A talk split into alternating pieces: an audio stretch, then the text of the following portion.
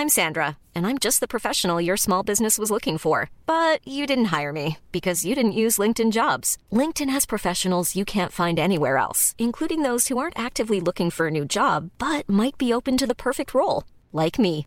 In a given month, over 70% of LinkedIn users don't visit other leading job sites. So if you're not looking on LinkedIn, you'll miss out on great candidates like Sandra. Start hiring professionals like a professional. Post your free job on linkedin.com/people today. Eu sou Mário Persona e essas são as respostas que eu dei aos que me perguntaram sobre a Bíblia. Você escreveu com uma dúvida perguntando se o fato de você e sua esposa substituírem o ato sexual por masturbação, ou por causa da menstruação dela, ou por ela não estar disposta, uh, seria errado. Bem, a palavra de Deus diz o seguinte: honrado seja entre todos o, matrimônio e o leito sem mácula, pois aos devassos e adúlteros Deus os julgará. Hebreus 13, 4. Eu entendo que o leito sem mácula é o leito, seja o leito matrimonial sem o que ele diz em seguida: devassos e adúlteros.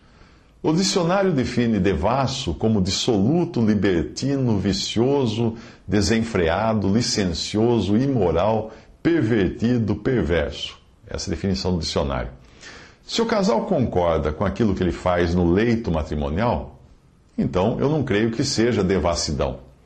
O assunto me faz lembrar uma passagem. Embora o modo de agir das pessoas na Bíblia não seja sempre, nem sempre seja um aval para nós agirmos de maneira igual, pelo menos ele mostra algo, eh, ele mostra algo que caracteriza um casal. E a passagem que eu estou dizendo é a seguinte: uh, ela está em Gênesis 26, de 8 a 9. Uh, ora, depois que ele se demorara ali muito tempo, Abimeleque, rei dos filisteus, olhou por uma janela e viu, e eis que Isaac estava brincando com Rebeca, sua mulher. Então chamou Abimeleque a Isaac e disse: Eis que na verdade é tua mulher. Como, pois, disseste é minha irmã? Para Abimeleque, desconfiar que Isaac e Rebeca eram marido e mulher, essa brincadeira que ele viu eles fazendo através de uma janela devia ter um caráter, um cunho sexual. A masturbação é um assunto controverso. A lascívia é pecado. E dificilmente alguém consegue se masturbar sem que o ato tenha alguma ligação com lascívia. Mas eu não creio que seja também o caso no casamento. Ficaria até mesmo difícil julgar, por exemplo, os casos de casais com problemas de saúde, como paraplégicos, que precisam substituir o ato sexual por algum outro tipo de carícia, até por, por questões de fisiologia, por não terem condições de, de consumar um ato sexual por causa da anatomia do seu corpo, da, da incapacidade do corpo. Existem também situações onde a prática da masturbação tem objetivos uh, médicos cirúrgicos, como é o caso de coleta de material para exames de fertilidade e contagem de espermatozoides, e também quando é feita a vasectomia, que é a cirurgia de, de esterilização do homem. Após a cirurgia, ele precisa livrar-se do sêmen que ainda possa conter espermatozoides, fazendo isso ou usando uh, camisinha, né, preservativo, ou então uh, se masturbando, para se, se desvencilhar daquele sêmen ainda ativo. Existe também o caso da poluição noturna, que é quando o próprio organismo do homem se encarrega de expelir o líquido seminal, ou seja, ele ejacula durante o, enquanto dorme, enquanto está dormindo, uh, porque aquele líquido já não, não interessa mais ao corpo e se o corpo está produzindo demais, ele acaba tendo uma poluição noturna, que é chamado. Isso pode até acontecer como consequência de um sonho erótico, mas pode acontecer sem, sem nenhum sonho também. O homem acordar de manhã e descobrir que ele que ele teve uma, uma ejaculação durante o sono. Uh, pense no caso de um coito interrompido, por algum motivo qualquer, com a ejaculação ocorrendo fora do corpo. Ou o contrário, é, no caso da ejaculação precoce, aquela que ocorre antes do coito. O homem não consegue se segurar e ejacula antes até de, de consumar o ato sexual. Tecnicamente, nenhum dos dois, dos dois casos, seria uma relação sexual do tipo papai e mamãe, mas eu não creio que estivesse fora das práticas de um casal no seu leito. Desde que seja um casal, casado, no, no seu leito, na sua, na sua privacidade. O leito matrimonial, ao contrário do mundo libertino, é onde o casal, o leito matrimonial, onde o casal tem os seus momentos de intimidade, separado de tudo, de, de todos. Eles estão ali juntos, sozinhos. Isso bem, fica bem claro em Provérbios 5, quando diz: Bebe a água da tua própria cisterna e das correntes do teu poço. Derramar-se-iam as tuas fontes para fora, e pelas ruas os ribeiros de águas, sejam para ti só, e não para estranhos juntamente contigo.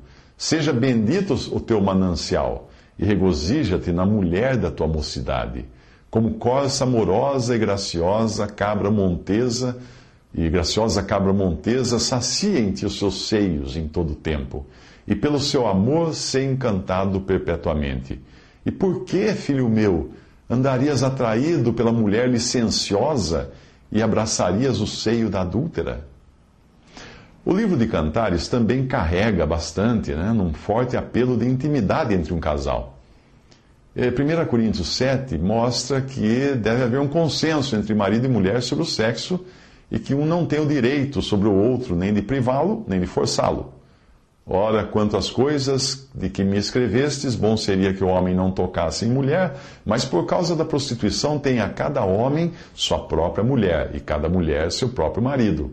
O marido pague à mulher o que lhe é devido, e do mesmo modo a mulher ao marido.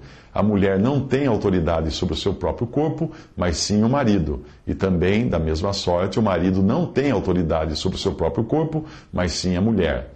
Não vos negueis um ao outro, senão de comum acordo, por algum tempo, a fim de vos aplicardes a oração e depois vos ajuntardes outra vez, para que Satanás não vos tente pela vossa incontinência. Isso está em 1 Coríntios 7, de 1 a 5. Não existe na Bíblia uma ordem direta contra a prática da, da masturbação, mas existe, obviamente, uma ordem direta contra os pensamentos lascivos que podem acompanhar a prática. Às vezes, a recusa da mulher pelo ato sexual pode ter uma origem física. Existem casos de estreitamento da vagina ou de outros problemas anatômicos que são resolvidos com uma simples cirurgia uh, e devolve à mulher o ato, o prazer do ato sexual, uh, e sem o que a mulher pode ter dores terríveis durante o ato sexual. Eu encontrei o texto de um, em um dos meus arquivos. Uh, eu devo ter copiado de algum livro, mas infelizmente eu não anotei de que livro foi esse, tentei encontrar na internet, não achei. Esse texto pode ajudar. Obviamente, ele não trata da masturbação como um ato sexual de um casal, mas está se referindo ao homem ou à mulher que pratica masturbação sozinhos. Alguns alegam que a prática individual possa ser, ter, uh, possa ser uma consequência de características pessoais ou mesmo como válvula de escape para o estresse. Ou seja, algumas pessoas, por questões hormonais, podem ser mais propensas a sentir essa necessidade do que outras, assim como existem pessoas com temperamentos mais fortes ou mais calmos. De qualquer modo, seja nesse caso ou no temperamento, ou no caso do temperamento, cabe ao cristão controlar os seus impulsos Pois, ao contrário da fome, da sede, do sono, da respiração, etc., esses impulsos não afetam em nada a vida e saúde de quem se priva dessas coisas. O cristão está equipado tanto a se abster de práticas lascivas como de mau temperamento. Mas vamos ao texto que eu copiei de algum lugar. Diz o seguinte: Não existe passagem nas Escrituras que falem diretamente sobre a questão da masturbação. Existe, há quem chame atenção para Gênesis 38, de 8 a 10 e 1 Coríntios 6, de 9 a 10 mas eu creio que essas passagens não falem de masturbação. Mesmo assim, a Bíblia fornece orientações que lhe, que lhe permitirão decidir se a masturbação é pecado ou não. Reflita sobre as seguintes observações. Primeiro, voltemos à definição de lascívia e luxúria, que é a gratificação dos sentidos ou a indulgência para com apetite, dedicado aos, uh, aos sentidos ou preocupado com os sentidos e ao desejo sexual intenso. A masturbação encaixa-se definitivamente nessas condições. E Gálatas 5,19 pode ajudar. Uh, pode se praticar, será que a pergunta é: você consegue praticar a masturbação sem lascívia ou sem luxúria? Segundo, o teste seguinte é de vida mental. Jesus disse: Eu, porém, vos digo que todo aquele que olhar para uma mulher para cobiçar, já em seu coração cometeu adultério com ela. Mateus 5, 28. Quando uma pessoa pratica masturbação, o que é que se passa na sua mente? Pode alguém se masturbar sem imaginar um ato sexual ou ao menos cenas sexuais? O que é que você acha? Se você pratica masturbação, pode a sua, sua mente permanecer pura? Terceiro teste para você. Em seguida, reflita sobre a santidade e a intenção da relação sexual no casamento. Sem sombra de dúvida, a masturbação é uma tentativa de experimentar as mesmas sensações atribuídas ao casamento. É um substituto do ato verdadeiro, é uma farsa, é uma falsificação. Quarto, a masturbação é também totalmente egocêntrica. Uma das características do egocentrismo é a autoindulgência, ou satisfação própria. Paulo descreve o modo de vida de quem é controlado por Satanás, dizendo assim: Todos nós também antes andávamos nos desejos da nossa carne, fazendo a vontade da carne e dos pensamentos. Efésios 2, 3. Quinto, finalmente a masturbação pode nos levar à escravidão. Quando uma pessoa é dominada por uma indulgência carnal, ela peca. E a Romanos 6,12 diz: Não reine, portanto, o pecado no vosso corpo mortal, para obedecerdes às suas concupiscências, ou seus desejos extremos. E Paulo também escreve: Todas as coisas me são lícitas, mas nem todas as coisas convêm. Todas as coisas me são lícitas, mas eu não me deixarei dominar por nenhuma delas. 1 Coríntios 6, 12.